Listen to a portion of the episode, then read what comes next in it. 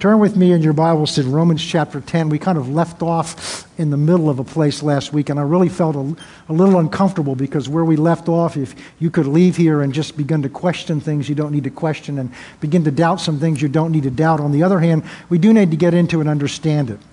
Just very quickly, what we're talking about is we've been spending really this whole year, and as I looked into it, we began almost last year at this time to look at why we're here. And that we're here, the Bible tells us, for one purpose and one purpose only. The reason this church exists and everything that we do is part of that purpose. The reason you exist, the reason God's left you here once He saved you, is for one purpose and one purpose only. And we all have different aspects of that, different parts to play in it, but it all boils down to one purpose. And that's in Mark chapter sixteen. We're to go into all the world and to preach the gospel. Matthew then picks up in Matthew twenty-eight and says that, that Jesus said, all authority in heaven and earth has been given unto me. You, therefore, go forth and make disciples of every nation. And so we're here to take the gospel and to bring it forth into the world, to preach and proclaim the gospel. And so we spent some time looking at the gospel and what does that mean. And the word gospel means good news, and we spent time looking at what that good news is and that it, it must be so good. In order for us to really know that we've seen that good news, it has to move us somehow. Because good news impacts us. Good news is something we want to tell other people. We automatically want to share with other people.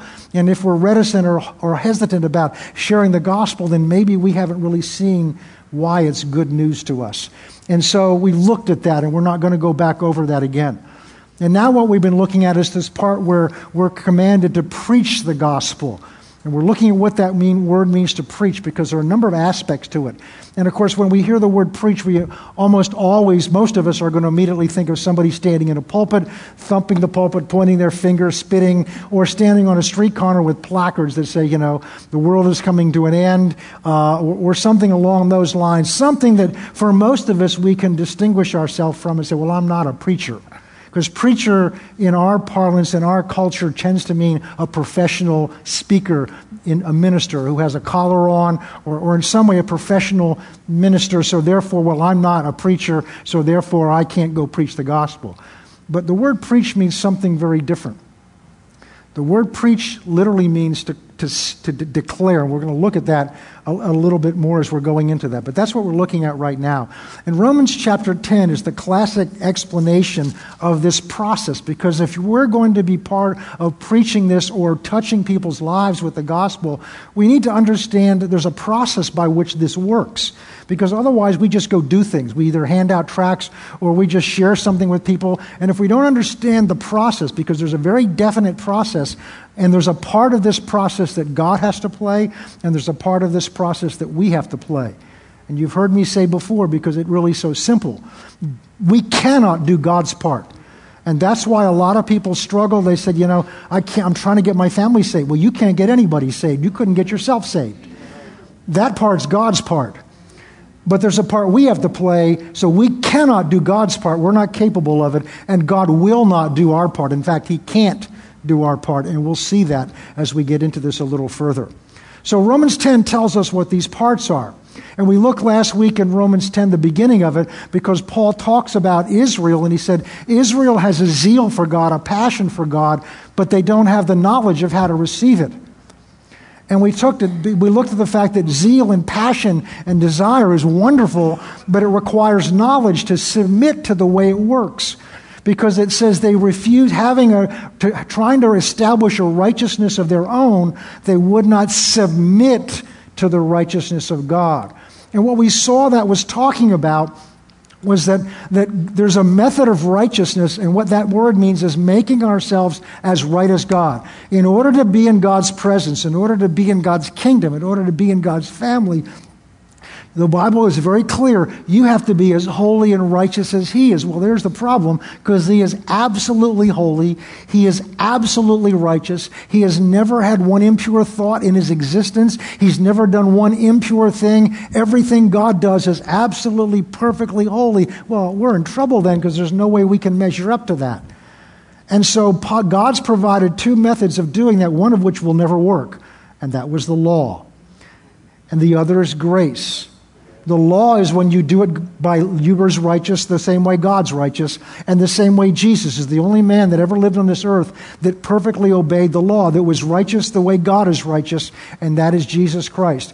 And nobody else has ever done it before, and nobody else will ever do it on their own since then, because God wants to establish in our own understanding you can't do it yourself. Because if you could do it yourself, you're going to take credit for doing it yourself. And then you're going to violate the law because you're going to be proud. So God gave the law, never gave the law expecting anybody was going to fulfill it. He gave the law to show man, you can't do it on your own. If you think you can do it on your own, here, go at it, hotshot. This is what it requires, and it's impossible. And I used the example last year, last week of, of when I was in high school and I took a tri- class trip to Washington, and, and a bunch of us guys decided we were going to go up all the steps to the top of the Washington Monument. I did look it up later. It's about eight hundred ninety, I think, eight hundred ninety steps to the top of the Washington Monument, and it's five hundred fifty-some feet high. And so, you know, I don't remember whether all of us made it up there, but we did it because we were trying to prove, because we were sixteen-year-old males, we were going to prove what we can do and impress those girls who were a lot smarter than we are, because they discovered there was another method of getting to the top, and that was the elevator. And the elevator is something somebody else designed, somebody else paid for, somebody else built, and somebody else operated. And all they could do and all they needed to do was trust it enough to get in it and allow it to take them to the top. And to me, that's a great example of what grace is. But grace is the only other way to get to the top or to get into heaven. And that's to receive something God designed, God paid for, God carried out, and God opens the door for you to enter into. And all you need to do is trust Him enough and trust the Word enough to step into God's elevator, which is Jesus Christ, and allow Him to use His effort, to His payment, to bring you to the top. But because of the pride of our flesh, we've all tried to go up some of the steps. And you may have gotten to step one hundred, you may have gotten to step three hundred, but I've got news for you. The top of this monument, heaven, is more than eight hundred ninety-seven steps. It is infinity. And somewhere along the line, you broke down. Somewhere along the line, you ran out of gas. Somewhere along the line, you tripped and fell. So God could bring you back down and have you take the elevator. And so grace is the other method of righteousness, the only one God designed to work. But the word is very interesting because it said that Israel refused to submit to it. An interesting word. Because to submit to something means that you surrender, you put yourself under it. Well, why would? I, how is it submitting to something that's free, that's easy? Because you have to put your pride aside. You can't have some law and some grace. You can't stand before God and say, Lord, I'm here because ninety-eight percent of it was your grace, but I contribute too. It's all or nothing. It's either all grace or it's all law. And that's where we have to submit our pride and humble ourselves, which is in part why Jesus said, in order to enter the kingdom of heaven, you must come as a child, not a five, ten-year-old, but as a two- or three-year-old, because they know they're dependent. A child is dependent. They know they need you. And they don't try to do it on their own until they get to those twos. And that's where they start, quote-unquote, growing up. And in God's eyes, we're all in our terrible twos. I'm going to do it myself. Amen? So that's what we looked at last time. And then we began to go down into, into the explanation of it here and the, the uh, that Paul walks us through here. And we talked about this. We're going to pick up here in verse eight. Because in verse eight, Paul talks about this process. And this is what grace is like. And, and he'll, he'll talk in here about faith, that, that we receive it by faith. But understand this. Salvation works simply this way. From God's side, it's a gift of grace. Grace is giving you something you didn't deserve and not giving you something you do deserve. So God's side is he, he gives to us right, His own righteousness through Jesus Christ. But as with everything with God, it has to be received by faith. So it's God's side, it's given as an act of grace. But that grace can only be received from our side by faith because you can't see what God's done. And Hebrews eleven one says, faith is the substance of things hoped for, the evidence of things not seen. You didn't see Jesus go on the cross. You didn't see God take your sins and put them on that cross and judge them. You didn't see God hand you his righteousness. You have to believe it by faith because the Word of God says so. So it's received by faith. So as we look at these scriptures and we talk about faith speaks thus way, it's the faith that believes to receive. And this is the big struggle we have, is to learn how to believe to receive something, but it starts with our very salvation. So in verse eight, Paul says, but what is the, or say, this is the, this is the righteousness by faith. This is the second method. This is the elevator. How does it talk? What's its attitude? The word is near you in your mouth and in your heart.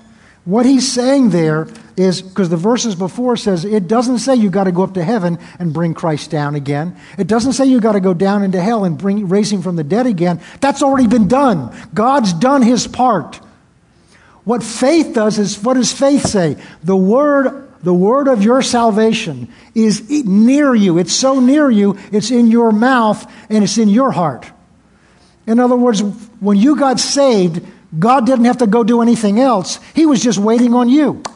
In fact, Ephesians and several other places, Ephesians one says that God ordained your salvation before the foundation of the earth. In God's heart and mind, he sacrificed his son for you before you were ever thought of by anybody, except by God. So in God's side, God's side of this is already done. There's nothing left for him to do. It's all up to us. Therefore, none of it, no one's going to ever be able to stand before God and say, this wasn't fair. This wasn't fair that I'm ending up going to hell. I love what Billy Graham said one day when he was asked on some national interview program. And he said, it's so simple. He said, well, you know, I asked him, well, what about, if this is true, what you're saying the gospel says, what about all the people in China and places that have never heard the gospel? Is it, is God fair to, stand, for them, to send them to hell? Billy's answer was so simple. He says, I don't know how to answer that. All I know is this, is when each one of us stands before God and gets the judgment, we're going to know he's right. We're going to know he's right. It's near you. It's in your mouth and in your heart. So all is necessary to complete this transaction of God transmitting his righteousness to you, washing away your sins, and receiving you into his family and into his kingdom. All that's left is for you to de- believe something in your heart and to declare something with your mouth. That's what this is talking about. And that is the word of faith which we preach. And this is what we were looking at last time. Verse nine, for if you confess with your mouth the Lord Jesus and believe in your heart that God raised him from the dead, you will be saved. That's an absolute promise from God. Verse ten. For with the heart one believes unto righteousness, and with the mouth confession is made unto salvation. So we started last week talking about the first part of it, which is what you have to believe in your heart. And we saw that what he says in back in verse nine is what you have to believe in your heart is that God has raised Christ from the dead. And I remember asking before last week, asking the Lord, why, why that particular thing? Why not believe in my heart that Christ is, that Jesus is the Christ, the Son of God, as Peter believed? And I've, why not believe that in the belief, virgin birth? Why not? Why not include all those other things? Why limit it to just hone down on believe that God raised him from the dead? And then I began to see it, because every other of those aspects is wrapped up in God raised him from the dead. Because in order for God to raise him from the dead, he has to be the Son of God. Nobody else was raised from the dead except unless like Lazarus where Jesus did something special. But his being raised from the dead seals who he is, that he's the Christ, the Son of the living God. Being raised from the dead completes the transaction of not only the payment for our sins, but victory over death. That's why Paul could write in First Corinthians fifteen, "Oh, death, where is your sting? Where is your victory?" And we talked about that before. For a Christian, somebody that's in Christ, you've already died the only death you're going to die. Your old man died and the new man's been born in you. The only thing that's going to die is this physical body. and it's no more painful, it's no more difficult than that. It's shedding this earthly body that has held you back, given you all the trouble, and being free in your spirit man and in your soul. To a Christian, there's no pain and sting and death. But to someone that's not in Christ, it's only the beginning of pain and sting and death. Because to someone that dies without Christ, I believe with all my heart, because I've read reports of this, I believe there's scripture to support it, that demons come up out of hell to drag your soul down, screaming and kicking, and by then it's too late. Begin to drag your soul down into hell, screaming and kicking, to gnashing of teeth, where, where you're, and I don't want to dwell on this now, where where where they try to they, they bite at your body, they can try to consume your body, and it's not as if they can eat it up because it can't. It, it's eternal now. It doesn't die. It just continues to ache and pain. If you ever got a glimpse of hell, you would run so far from it, and you would want everybody you know to be safe from that. And the reason we're not not more passionate about evangelism is because we don't understand what we've been saved from. We don't understand, and forever. Not just six weeks, two weeks, ten weeks, a month, or three years, forever. And so believing in our heart that God raised him from the dead includes all of that. It means that it is he's the Son of God. It means the payment for our sin is done. And with a heart we must believe. We talked. This is where we ended up last time. Not with the mind. It's possible to mentally agree with these things and not have any change take place in our heart.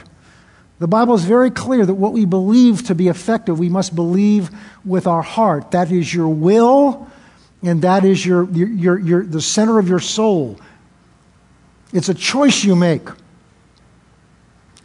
To be saved is a choice you make of your will. It's an act of your will to receive Christ as your Savior. There may be emotions connected with it. There may not be emotions connected with it. But it's a commitment and an act of your will.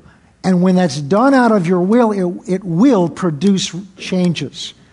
And so the evidence that someone's saved, the evidence that this is not just something in our mind, is a change begins to take place. James two talks about that. He talks about, you know, faith without works is dead. It's useless. And so that means faith without some corresponding action. Without, he said it's not enough to just say, well, I believe in God. Jesus said even the demons believe in God, and they shudder, which puts them ahead of a lot of Christians. They fear God. They believe he exists.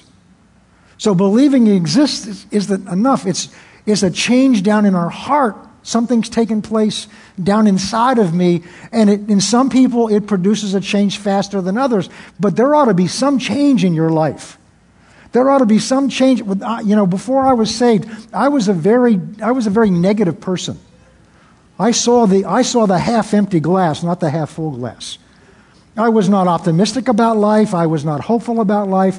And it was so long ago, I don't remember a whole lot of that. All I remember is once I got saved, that all turned around. Suddenly there was hope in me. I shared the story with you. I was in, I was in love with everything and everybody I could see.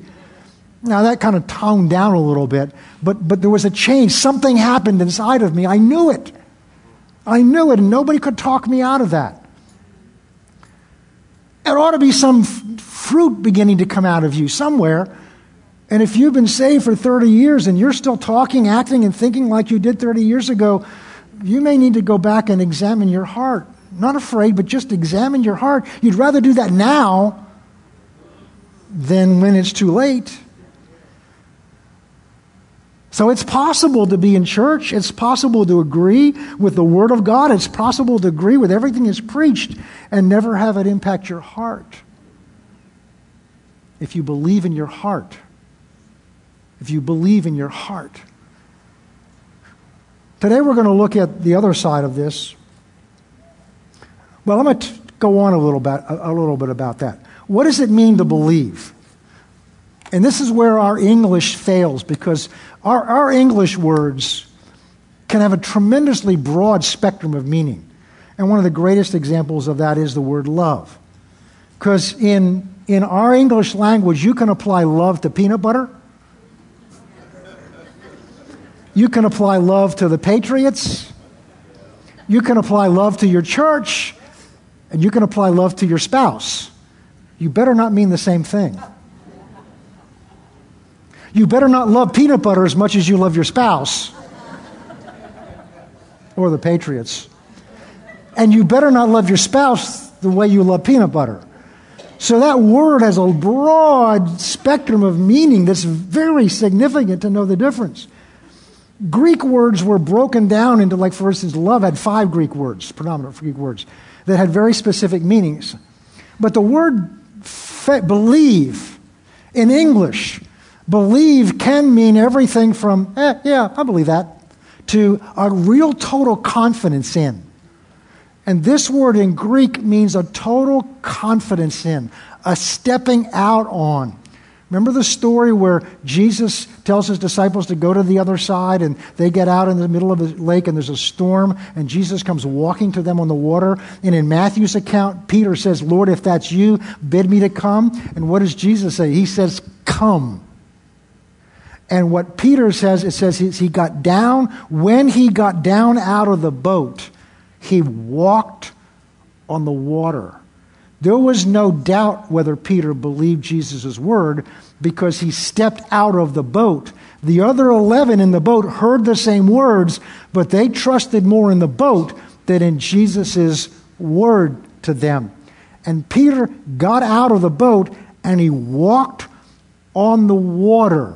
So he put his whole literal life trusting in that word where Jesus said, "You can come to me on the water." He trusted him to the point that he put his life literally out on Jesus, on Jesus to do that.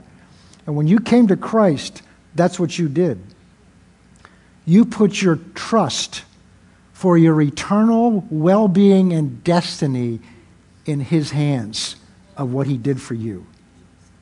And that's why Hebrews three and four talks about entering into God's rest, because your trust is in him. You don't have to strive to do something he's already taken care of.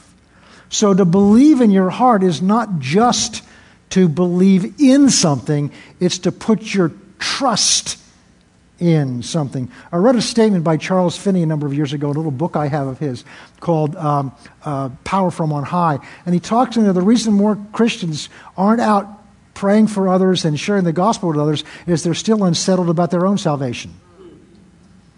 They're still not really trusting Jesus, their life into Jesus' hands.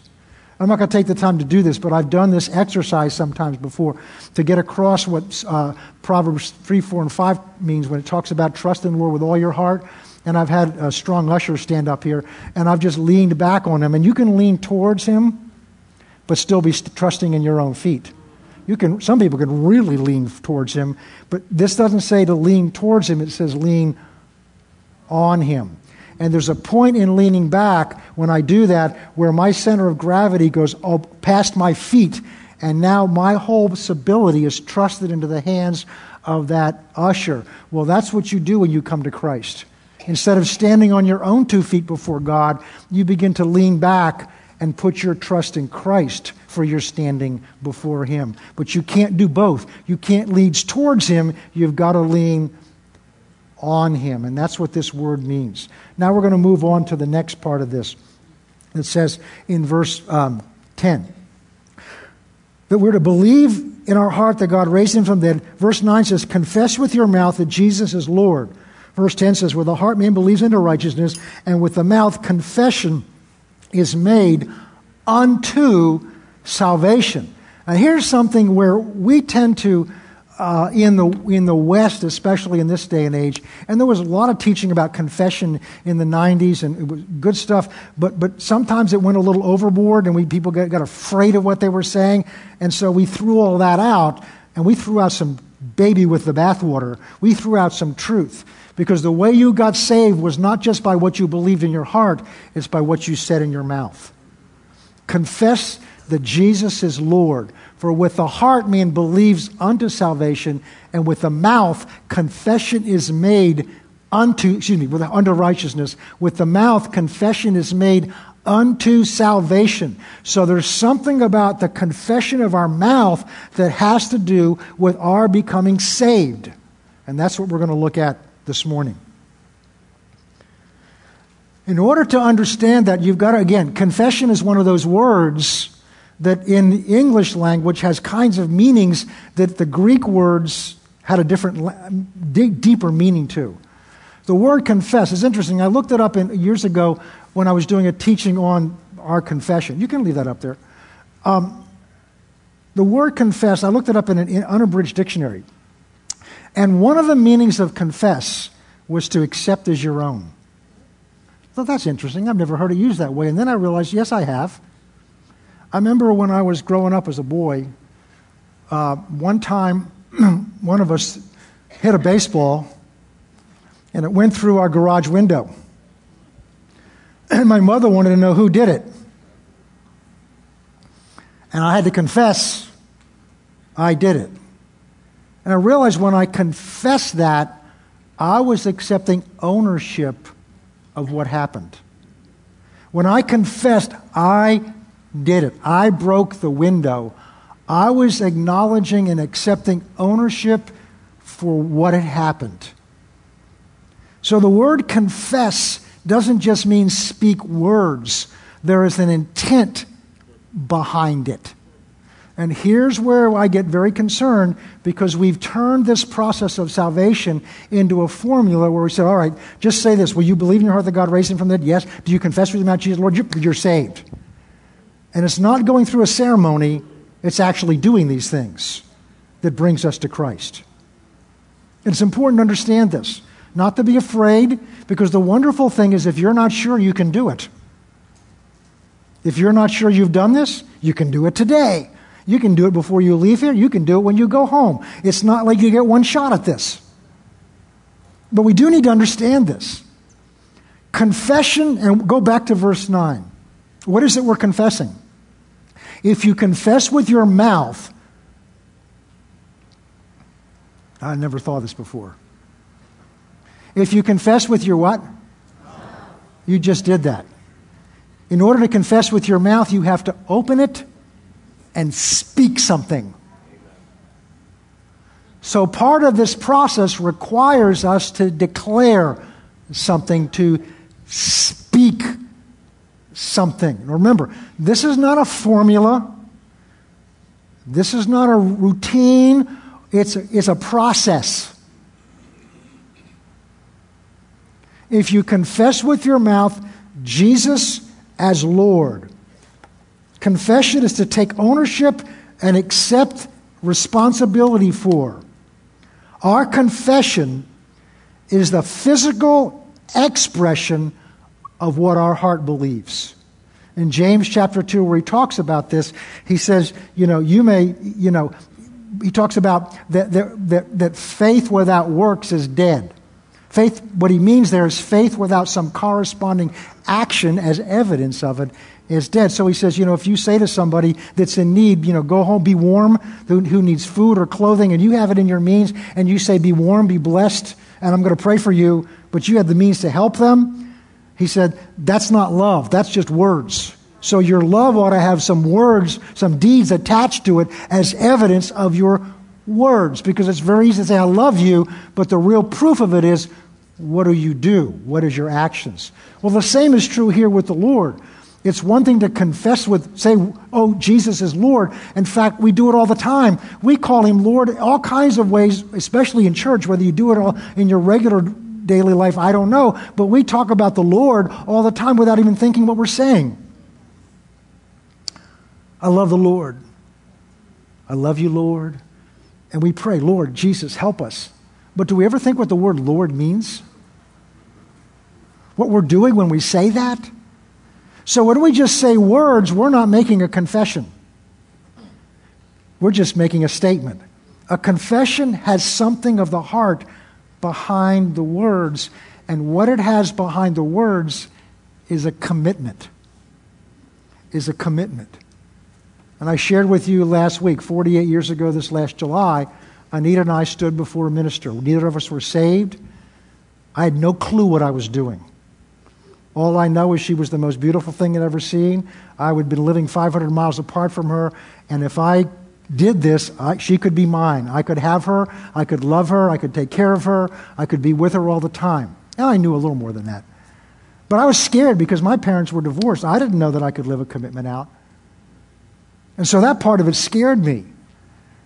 But I went ahead with it anyway, and what I've learned over the process of time is what that commitment meant that I made. It meant more than I want you.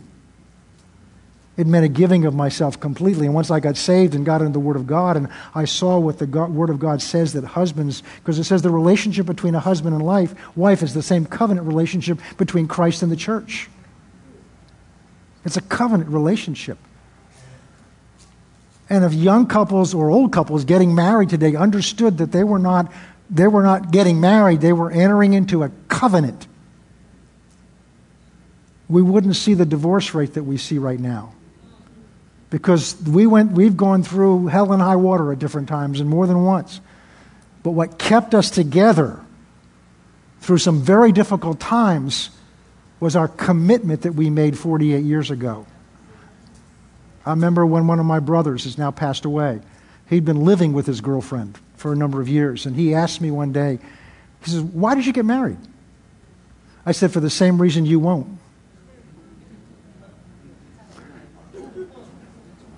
I realized for this relationship to prosper and last, there had to be a foundation of a commitment that no matter what happened, we're going to stick together. And because you're afraid to make that commitment, it won't last. Well, he then turned around and got married. I'm not sure it was a result of what I said. Our confession is a physical expression of our heart's belief. When we speak, now notice, you shall confess with your mouth. The word implies a public, in Greek, it implies a public declaration of a binding contract. In this case, a covenant. It implies a public declaration of a binding contract. Can you begin to see it's not just saying words? It's not just saying Jesus is Lord.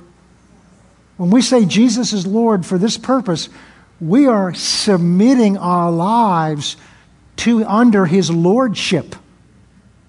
We're making a commitment that is as binding and more binding and as submissive and as committed as the commitment I made to her forty-eight years ago.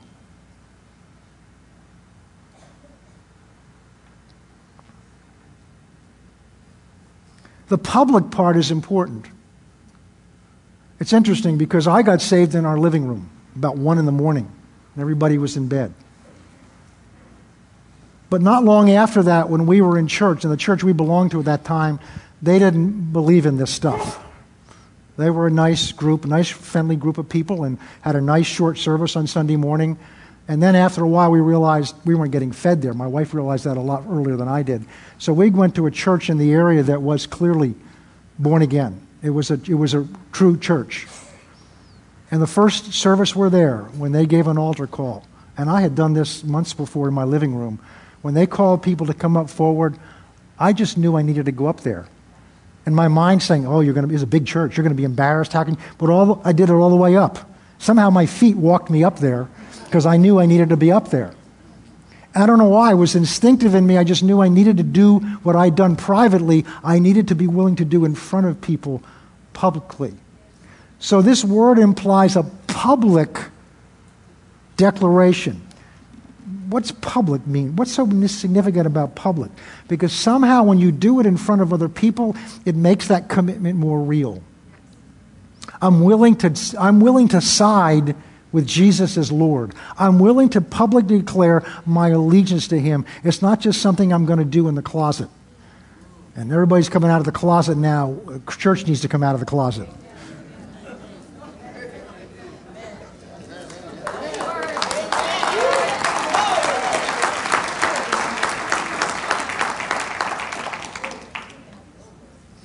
Romans, Matthew ten, let's just look there quickly. Jesus talks about this a bit in some very difficult scriptures.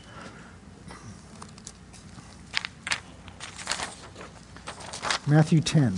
Jesus is talking in these scriptures about persecution that's going to come.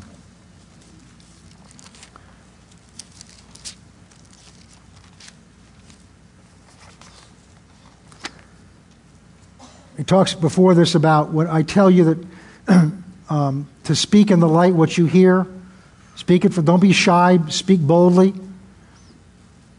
In verse thirty-two, he says, therefore, whoever confesses me before men, I will also confess him before my Father in heaven. But whoever denies me before men, him I will also deny before my Father who is in heaven. So in Jesus' mind, our public confession is important to him, because that means I'm willing to be publicly identified with him. It also means it also it, that and there's something that happens with us. We cross a line. It's like Peter stepping out of the boat onto the water. I belong to him and he belongs to me. All right. So if we're to confess Jesus as Lord, you can go back now to to Romans ten, verse nine. If we confess Jesus as Lord, what does that mean? Well, it means we're confessing his lordship over our lives. I've talked to you about this before. In the end of the Sermon on the Mount, Matthew seven, Jesus said to me, why do you call me Lord, Lord, and do not do the will of my Father? Why do you call me Lord, Lord, and do not do the will of my Father? And he said, many of you are going to say to me in that day, Lord, we did these miracles for you. We cast out demons. We raised the dead. We, we performed great miracles on your behalf. And yet I'm going to say to you, depart from me, you who practice lawlessness. So when we stand before Jesus on that day, and there will be a day when we stand before him, he's not going to look over all you did for him. He's not going to look over and say, you know what, I got three thousand people saved. I, uh, you know, I had these miracles, great, great miracle ministry, and I had this great Bible teaching, and I was a great pastor, and I was a great connect leader, and I was. You know, I, he's not going to, you know, there's there's a there's a reward you get for that, but he's, what he's going to look at is not what you did for him. He's going to look at whether you were faithful to do what you were called to him to do. Did you do the will of my Father? Not did you do good things for me? Because you can do good things for him and it's lawlessness. Lawless means I do what I want to do, even though they're good things. So to call him Lord means not just I do good things for him, it means I'm submitted to do what he wants me to do. My life no longer, he said to the Corinthians, he says, don't you understand? Because they were struggling with their flesh. Don't you understand? Your life is not your own. Don't you understand that body that you think you own? I mean, the world today, you know, my rights over my body. Well, if that's what you think, you need to get saved. Because once you get saved, it's no longer your body. Paul says the answer is because your body becomes the temple of the Holy Ghost. It becomes a holy place where God dwells in. You need to take that in mind when you decide where you're going to take that temple. What you're going to have that temple watch. What you're going to have that temple listen to. What you're going to expose that temple to, because it's the temple of God that you're exposing to. If you're saved, it's no longer your body. In fact, he goes on to say, don't you know? You're not your own. You were bought with a price. Well, right, right does he have to tell me that? If he's my Lord, he does.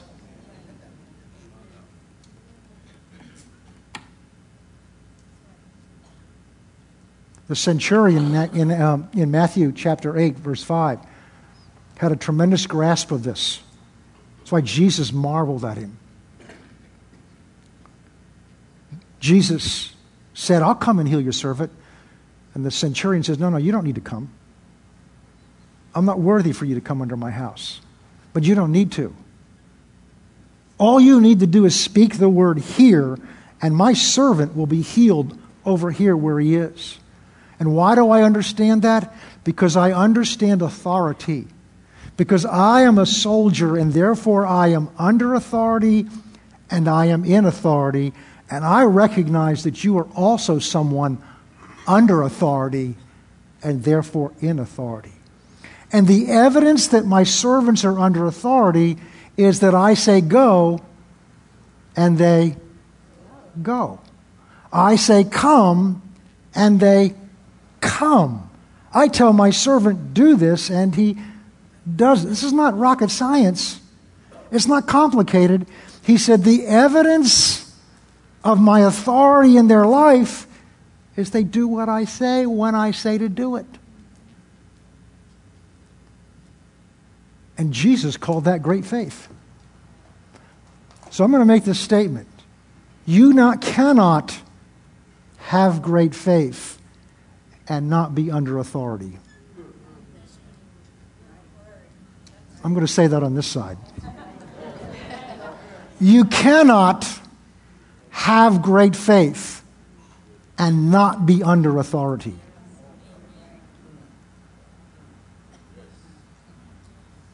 I'm going to say that again. You cannot think you have great faith and not be submitted under a authority. Well, I'm under his lordship, but the evidence of your submission to his lordship is what is your attitude towards authorities God's put in your life that are human, that are representing him for your benefit. That's the evidence. Because it's easy to say, oh, Lord, Lord. But what do you do when someone that Lord, the, your Lord has appointed to help you says something and you argue with it, disagree with it, or dismiss it?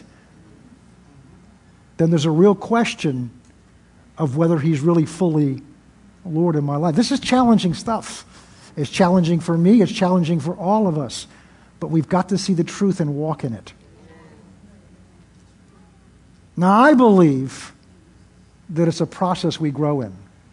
Just as I made a commitment to her forty-eight years ago, and I'm still learning what that commitment means at dif- deeper levels. In the same way I made a commitment to him thirty-eight years ago, and I'm still learning the depths of what that commitment that I made to him mean. Lord, I'm submitting my life, my will, and everything to him. Hebrews three one. Hebrews three. To show you how important this confession is, that it's not just something you make one. Therefore, holy brethren, and partakers of the holy calling, consider or focus on, look at, put your attention on the apostle and the high priest of what? Of our confession. Partakers of the heavenly calling. That's us.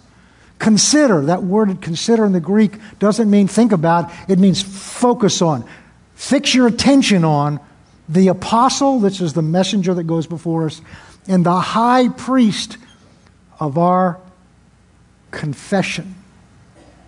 He goes on to say that Jesus is our high priest. He's comparing in the book of Hebrews Jesus to different things that they worshiped and respected. He starts out in chapter one and two and talks about the angels and that he's higher than the angels. And now he begins to go into a discussion here about the priest system in the Old Testament.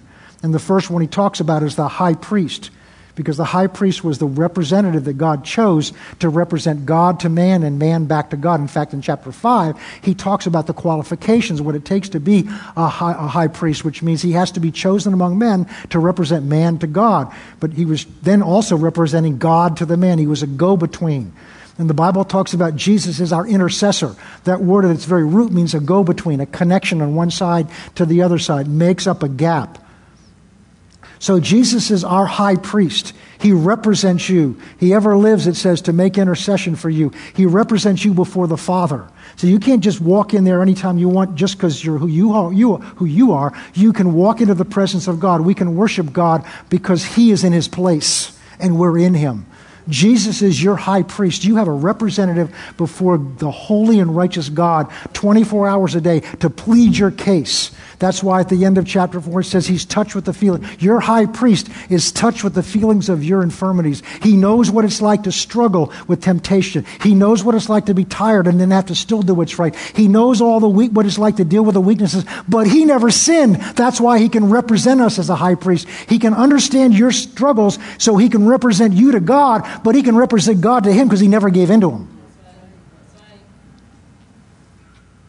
The priest, the high priest in the Old Testament, they could represent the people's struggles. They know what they were like because they had them too. But they couldn't represent God to the people because they gave in to them just like the people did. They needed forgiveness just like the people did. So they offered a sacrifice for themselves as well as for the people. But Jesus offered a sacrifice for you and me, but he didn't need to offer a sacrifice for himself because he never sinned. In fact, that was the trap. You know, Satan was trapped by all of that. Because Satan knew from the very beginning, because of all this activity going on around in the heavens and things like that, that this was the one that in, in, in Genesis chapter three, verse fifteen, God announced there's going to come one, there's going to come one that's born of a woman that's going to, that's going to, you're going to bruise his heel, but he's going to crush your neck. There's a deliverer coming. So everyone that was born that looked righteous, Satan's looking at them. Maybe it's him. Maybe it's him. And I won't go through all the ones we could go through. But finally that day comes. There's angelic activity going on. There's a star that's beginning to move. Things are beginning to get into place, and he realizes there's a special event coming. And now in this little manger in Bethlehem, there's this baby born, and there's activity. Maybe this is the one. And as he grows and he watches him grow to about thirty years of age, he realizes this has got to be him. And then it's proven absolutely certainly because this young boy, this thirty-year-old man comes down to the Jordan River to be baptized by John the Baptist. And when he comes up out of that water, the Holy Spirit descends from heaven like a dove on him. And in a voice speaks, and that settles it forever. This is my beloved son in whom I am well pleased. Now the fight's on. So he's led by the Spirit into the wilderness to be tempted by this devil. And the devil comes to tempt him, to get him to give up his authority of who he is by doing what Adam did in the beginning. He tempts him with the same temptations, but Jesus doesn't fail. Jesus succeeds because Jesus stands on the Word, and he doesn't reason himself. He doesn't argue with the devil. He just says, it is written. And don't you ever reason with the devil. Don't you ever argue with the devil. The only thing that beats him is it is written. And so from that point on, his whole scheme was to get him, to destroy him, to bring him into hell, to, to destroy him, and to kill him. And every time he tries to, from the very moment that Jesus proclaims who he is to his own brethren back in his hometown, and they want to throw him off the cliff, and he walks through them. Jesus walks through in protection, that divine protection. And every other time the devil tries to get him, he tries to kill him. He's not able to do it. Even in the garden, when Jesus is praying, and there's this great battle going on, he's still protected, and angels come to strengthen him after that time. And now all of a sudden, that protection seems to step aside. And he's arrested. And he's beaten and he's humiliated. And they, they, they make him march out and carry that cross out, and they nail him on that cross. And suddenly the devil thinks, I've won. I've got him. I've got him. And God puts on him the sin of the world. And because of that, Satan is able to bring him down into the place of the dead because he died with sin. Ah, but in three days, when the price is paid, the Spirit of God comes down in there, and in the place of death itself, the seat of death itself, the Spirit of God brings this man alive again. Now, this, what I'm going to tell you, the Scriptures doesn't say, but I got to believe this conversation was had. I believe that Satan objected, saying, wait a minute, you can't take him out of here. I have him legally here. He died in sin. He have him legally here. But there was a technicality that Satan, in his greed and avarice, overlooked. And the technicality is none of that sin was his. None of that sin was his. So here's what that means. The Spirit of God could legally bring him alive, raise him from the dead, bring him out there. But when he came out of there, guess what he left? All your sin and my sin.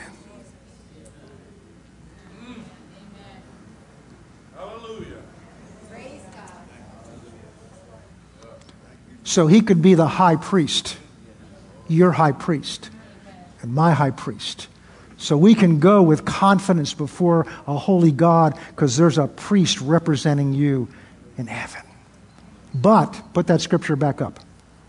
Verse ten nine.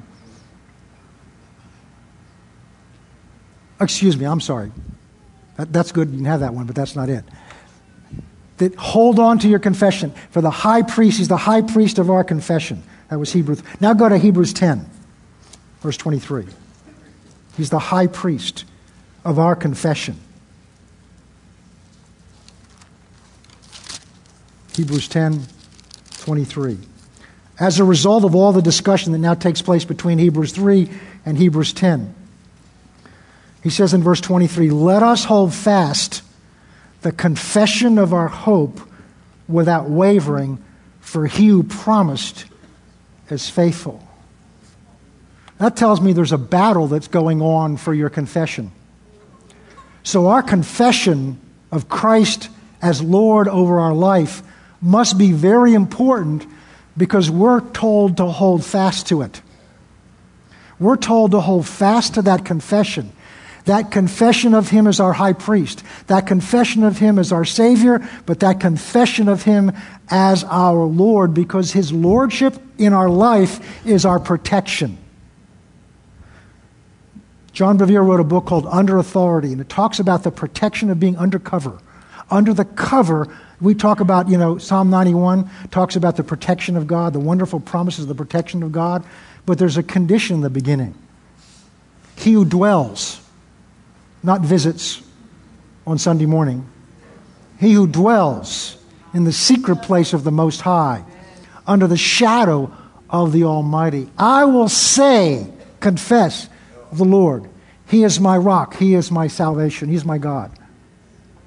But is dwelling under that protection, and that protection is his lordship in my life, his authority over me.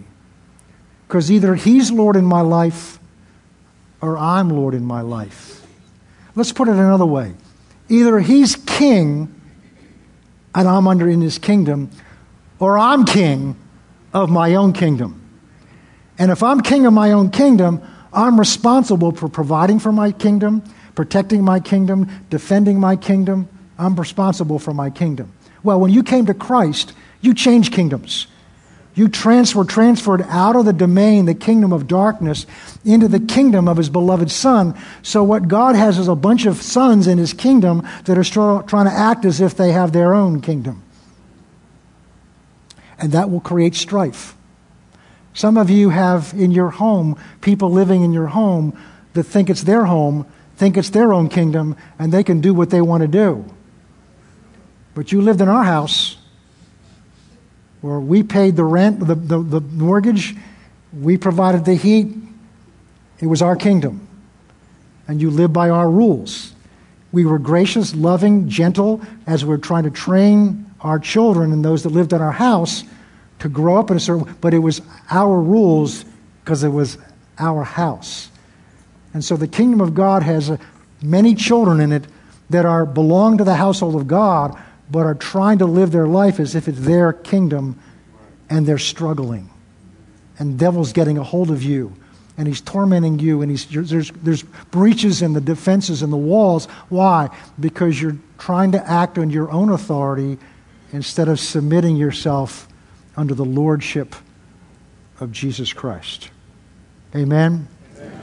Well, what we're going to learn next time is what's our role in all of this.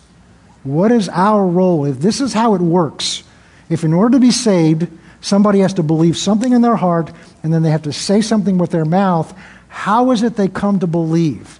And that's the part that we have to play, and we'll begin to look at that next week. Let's pray. Father, we thank you today for your love and your graciousness and your goodness. We thank you, Father, that your word says that, that with understanding we are to get understanding. And Father, we thank you that as we open your word together and look at your word together, that your Spirit gives us understanding. And so, Father, we thank you for that. In Jesus' name, amen.